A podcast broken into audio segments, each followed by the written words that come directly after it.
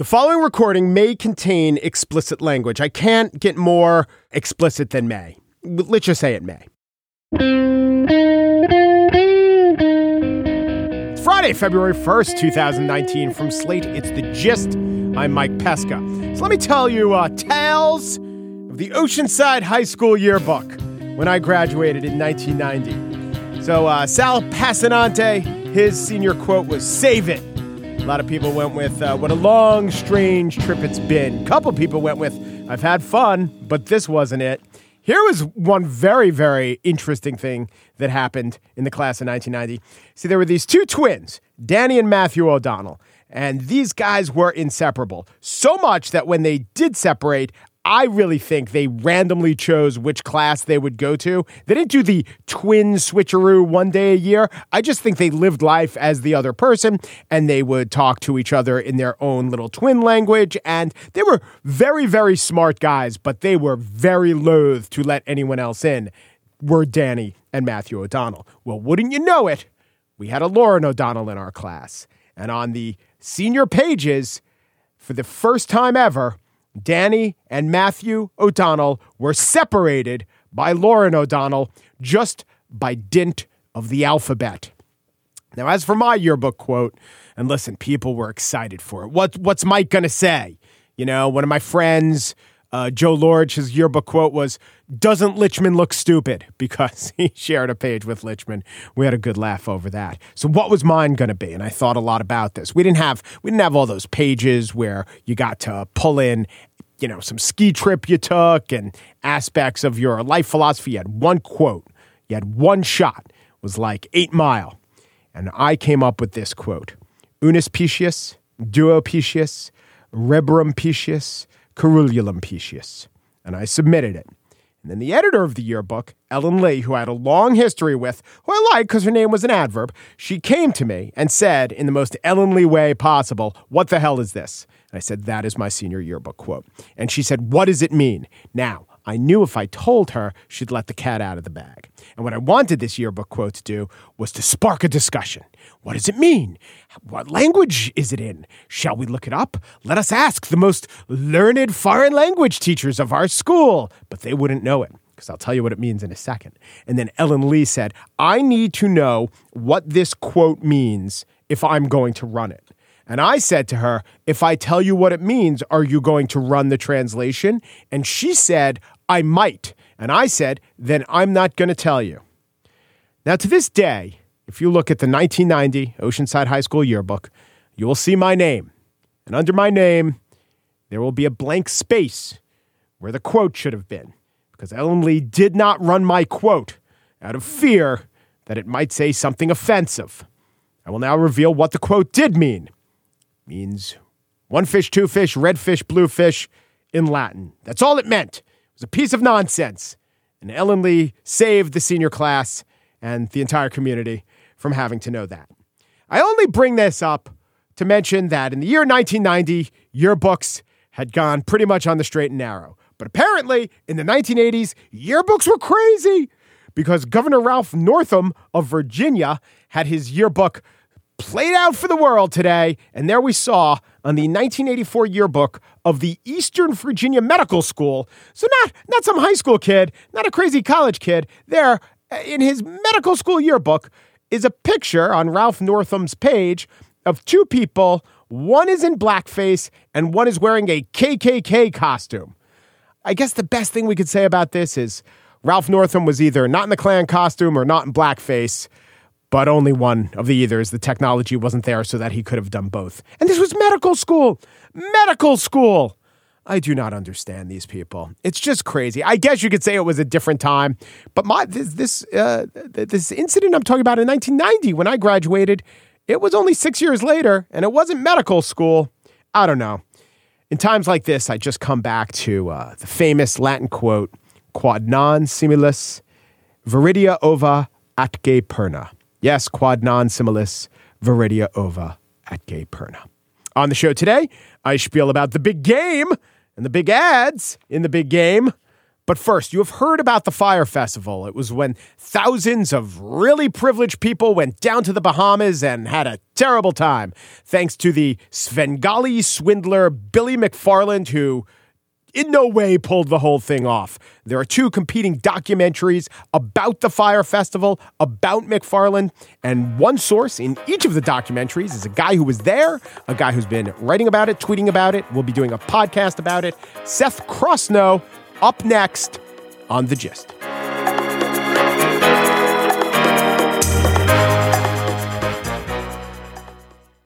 The Fyre Festival was, you know by now, a disastrous event that led to some wonderful documentaries. Sort of like the U.S. policy of extraordinary rendition, although those documentaries weren't as fun. It's harder to find a streaming service without a Fyre Festival documentary. There is one on Netflix, there is one on Hulu, and an interesting voice in both of those documentaries. And an attendee of the festival is Seth Crossno. He lives in Raleigh, North Carolina, and he has a uh, blog as William Needham Finley IV, WNFIV.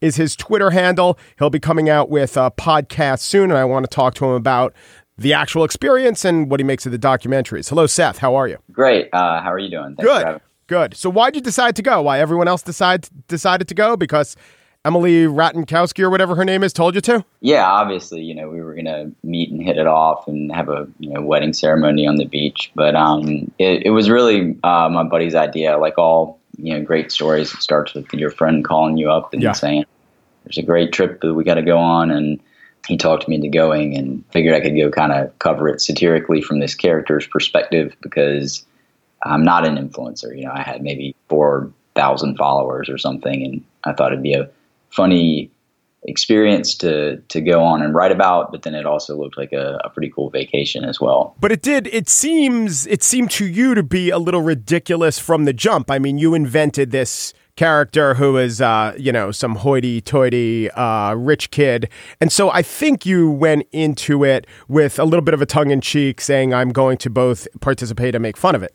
Oh absolutely. And that character was created about 10 years ago. And so like, his evolution was just to, you know, I mean, obviously he was based in my hometown, but this is something that, you know, influencers were becoming more common. And so obviously William Needham Finley wanted to be an influencer because he'd already done, you know, quote unquote journalism and blogging. And the next step is to, to enter the world of influencers and what better place than, than Fyre Festival. Yeah. When did this, in your mind, start? When did it start dawning on you that this might be something other than just a wild slash ridiculous time and might be more of a true clusterfuck in the true sense? Well, we actually, as you know, we got tickets pretty early on before any of these crazy cabana packages or yacht packages were added. So, you know, our, our total ticket cost was, and everything all included drinks and food and everything was around $5,000.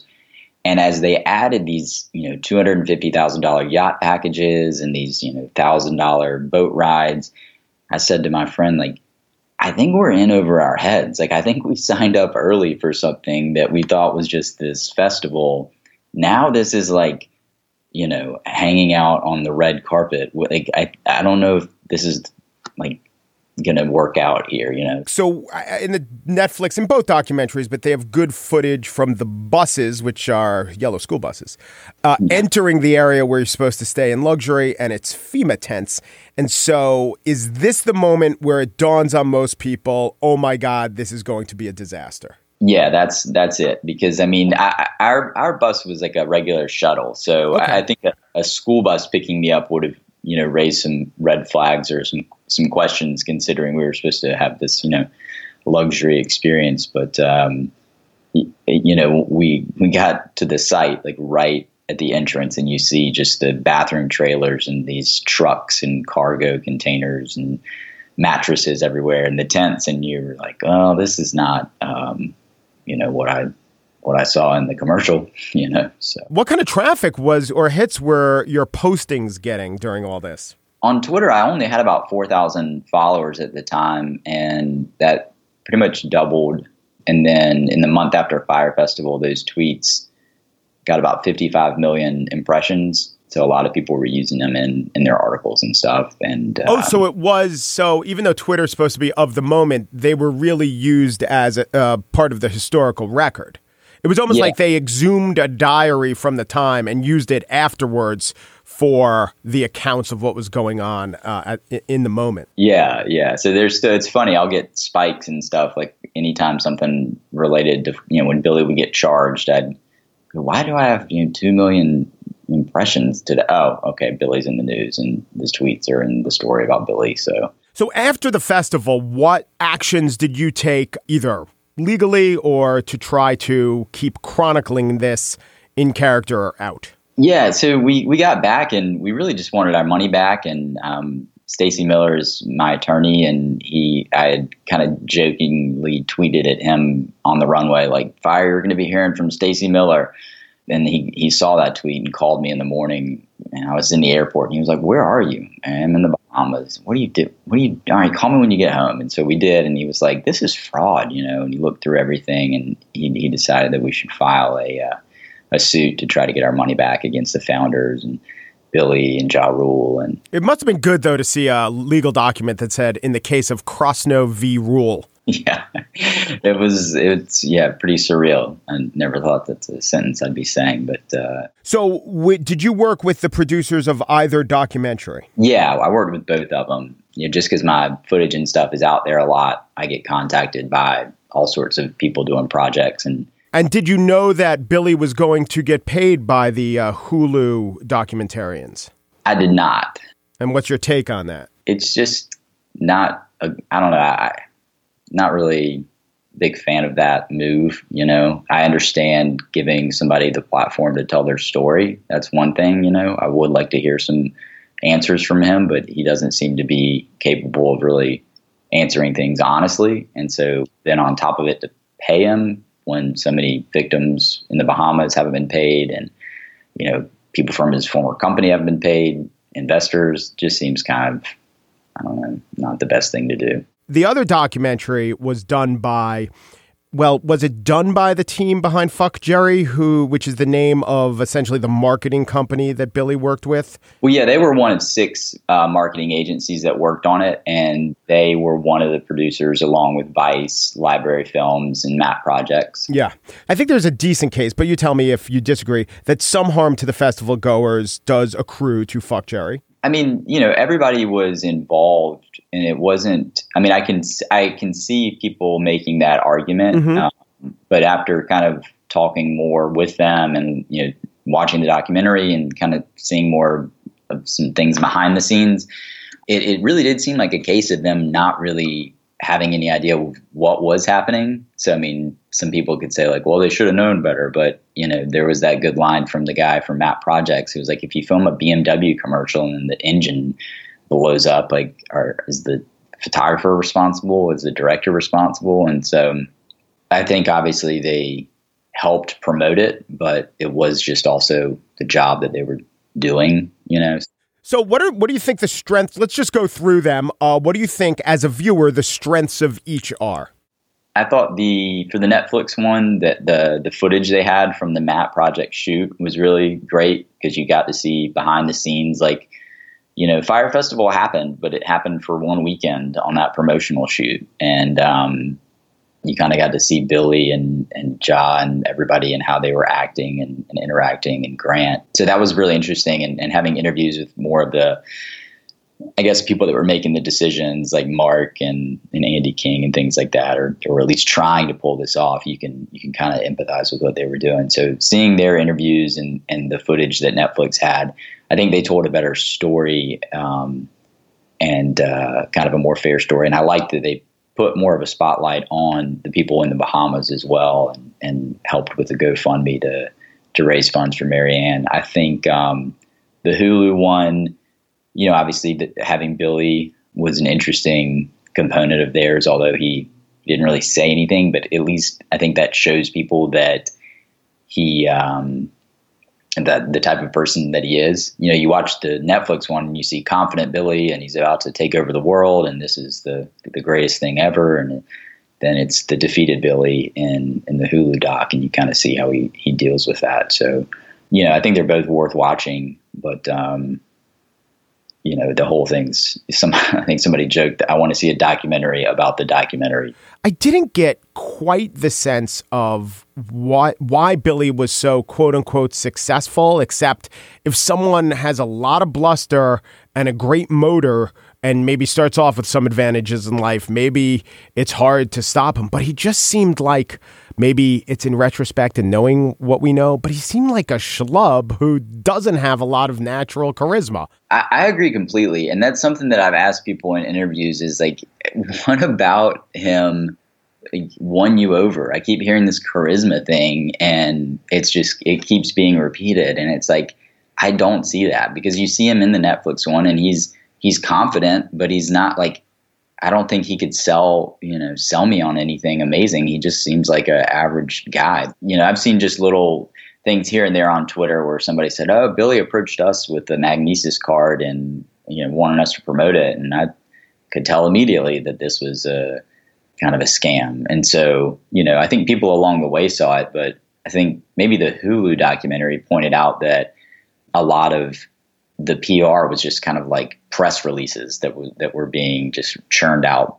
In terms of how they actually treated your interviews, were both documentaries? Do you have any complaints with either? Uh, no, not not on the Netflix side. I think on the the Hulu side, um, it was weird. I think that uh, I had gotten a call. I think somebody from one of the production teams had seen uh, me say I was going to be in the Netflix thing because I, I didn't talk about it a lot because you're not supposed to, and mm-hmm. so uh, when people would ask, "Are you in the Netflix documentary?" I'd say, "Yeah, check it out."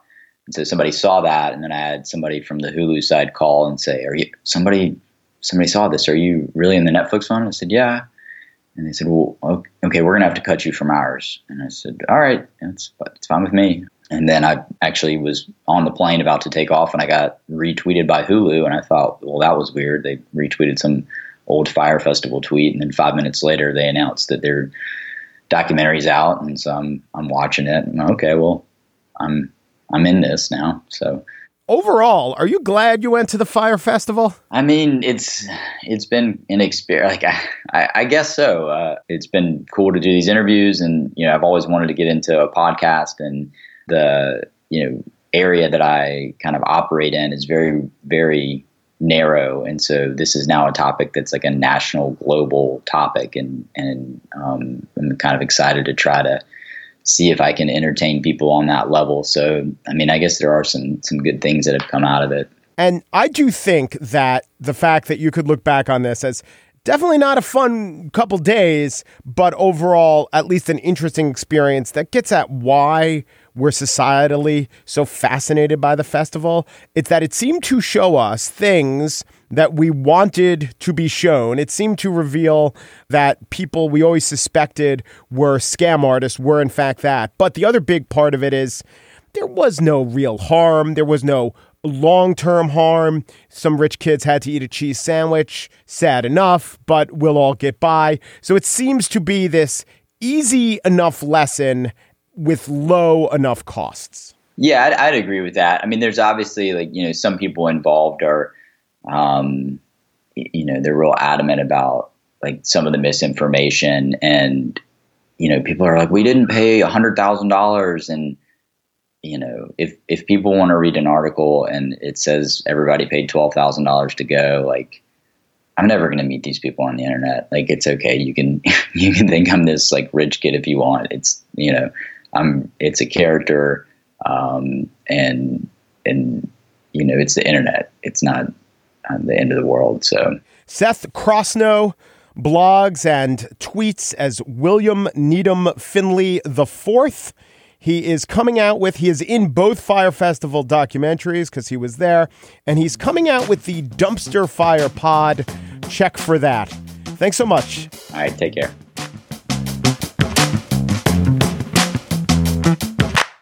And now the spiel. The Super Bowl is this Sunday. It pits the highly innovative, flexible, successful exemplars of consistency and accomplishment against the team that everyone will be rooting for because it's fun to hate the Patriots. Hey, I'm a Jets fan. I'm supposed to hate Tom Brady's stupid, stupid dimple face and his coach, Emperor Palpatine of the sweatshirt. But those guys, they're just creative. and the NFL is a staid and cautious institution. Now, if you want to say, hey, the Rams are creative, the Chiefs are creative, the Eagles are creative, yeah, because they're trying to beat the Patriots. You want to know how risk averse and uncreative the NFL is? Well, the NFL and its Super Bowl has given rise to a veritable tradition. And this tradition is the rejection of Super Bowl ads. Ads that come out that the networks can in no way and in no good conscience run. A few years ago, Fox rejected an ad from the online store, JesusHatesObama.com. That was the 2011 Super Bowl. They don't really believe that Jesus hates Obama, but they just want to sell you stuff on JesusHatesObama.com. And even Fox said, over the line. An online dating site named Man Crunch was rejected a few years ago. And where is Man Crunch now? I ask you. PETA. PETA is always getting ads rejected. They know how to play this game. And in 2009, NBC rejected an ad called Veggie Love because it was, quite frankly, pornographic. This year, the most high profile rejected ad was for Acreage holding a marijuana dispenser. Austin would have dozens to hundreds of seizures every single day. None of the prescriptions would work. One pill almost killed our son. Here's the thing the Super Bowl, CBS, airing the Super Bowl this year, probably wasn't going to take any ads for marijuana, just non starter. But this specific ad was full of untested and misleading claims, like this one. Medical cannabis saved Austin's life. Cannabis has given me my life back. There are families in other states having to watch their children die. Legalize marijuana or your children will die. Come on! Jesus hates misleading ads. But the organizations behind the ads know full well that their ads are going to be rejected. It's part of the marketing plan. Life saving marijuana got almost as much attention by being rejected as they would have if they were accepted. One common refrain among the people who wanted CBS to take the marijuana ad, which was never going to air, and the people behind it knew it. One refrain, though, is, but they take beer ads. Well, okay, they take beer ads, but there's no beer ad that says, Connor was diagnosed with advanced chronic face cancer, and the only thing that saved him was Bud Light. But beer advertising does exist. It does blanket football and the Super Bowl. And this year, we will hear this song in an ad. How many roads must a man walk down before you call him a man? That, of course, is Nobel laureate Bob Dylan in a Budweiser ad. What we see are a Dalmatian's ears pinned back by the wind, and then the camera pulls away to show the source of the wind, and it's that the Dalmatian is on a cart, a horse drawn cart, and that cart is delivering Budweiser through fields. And the graphics say, Wind never felt better. Budweiser now brewed with wind power. Okay, the stuff still tastes like wind, right? In fact, it does. But what's up with this claim, brewed by wind power? Well, to quote a vice president of Budweiser's parent company, we are proud to be the first Anheuser-Busch brand and the first major beer brand to be brewed with 100% renewable electricity from wind power, and hopefully we can use this moment to inspire others in our pursuit of a more sustainable future. And this turns out to be sort of true. Anheuser-Busch did contract with a wind farm in Oklahoma, and that wind farm is supplying power, a lot of power, not most of the power that Anheuser-Busch uses, but perhaps almost half the power. I've seen different estimates, but enough of the power so that it can say, well, if you only count the Budweiser brand, which is our second best-selling brand, not Bud Light. So if you only count the Budweiser brand, which is less than half our beer output and requires less than half the power we use, then yes, Budweiser can be considered to be 100% wind powered. Ask an Anheuser-Busch executive, hey, so that means that Bud Light is what percentage wind powered? You will not get a straight answer. But Budweiser is wind powered. It's using recyclable materials and cans. And from what I understand, Anheuser-Busch is actually pretty good on green issues as far as these multinational conglomerates, which require trucks to get into the stores, are. Even the Sierra Club gave Budweiser a mostly positive write up for this ad and this initiative. Now, I'm not here to poke holes, to point out that Budweiser's playing a little bit of a game in its definition of 100%. What I'm doing is I am marveling at what this represents. Budweiser, the brand Budweiser, thinks it is good marketing to call itself environmentally friendly. They've partnered with an environmental peer to peer firm called Drift, and they will actually underwrite consumers' first month of energy if they switch to this cleaner energy promised by Drift. And the reason they're doing it isn't just marketing, it's only marketing. They have no real way to make the beer taste better. They have no real way to raise awareness. Everyone knows Budweiser exists. So all they can do is change our associations. A few years ago, this was the America branding, you know, the Kid Rock of beers. Now, it's this commercial that I just played. It's this environmental emphasis. The beers are going to have a green logo. Now, according to Reuters, in the third quarter of 2017, Budweiser revenue dipped 2.2% worldwide, despite gains in non US markets. And an executive of Anheuser-Busch said, We've talked to beer drinkers in multiple countries. They roundly agree that climate change is a big issue. Budweiser, the quintessential, nay, the defining product of Joe's six pack, wants the Green Association. I, I am just thinking, how long can one political party think that environmental denialism is a selling point when the white working class beer swilling, and I do mean swill, beer swilling voters who make up that party's base are seen as receptive to the opposite message. Not just receptive, Budweiser's using $5 million, more than $5 million, for a Super Bowl commercial to emphasize this point. It's the only point of the ad. Budweiser, environment, equal the same thing. I just don't understand how the party that seeks and purports to be the champion of those people who are supposed to be roused by this ad can continue on its path. Budweiser is literally now on the label going to be red, white, and green. It's pretty telling. That Dalmatian is not the only one who should take note that the winds are shifting.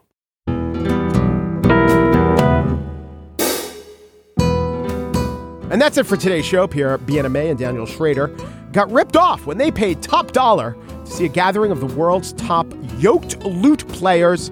They would hear poetry accompanied by this handheld harp.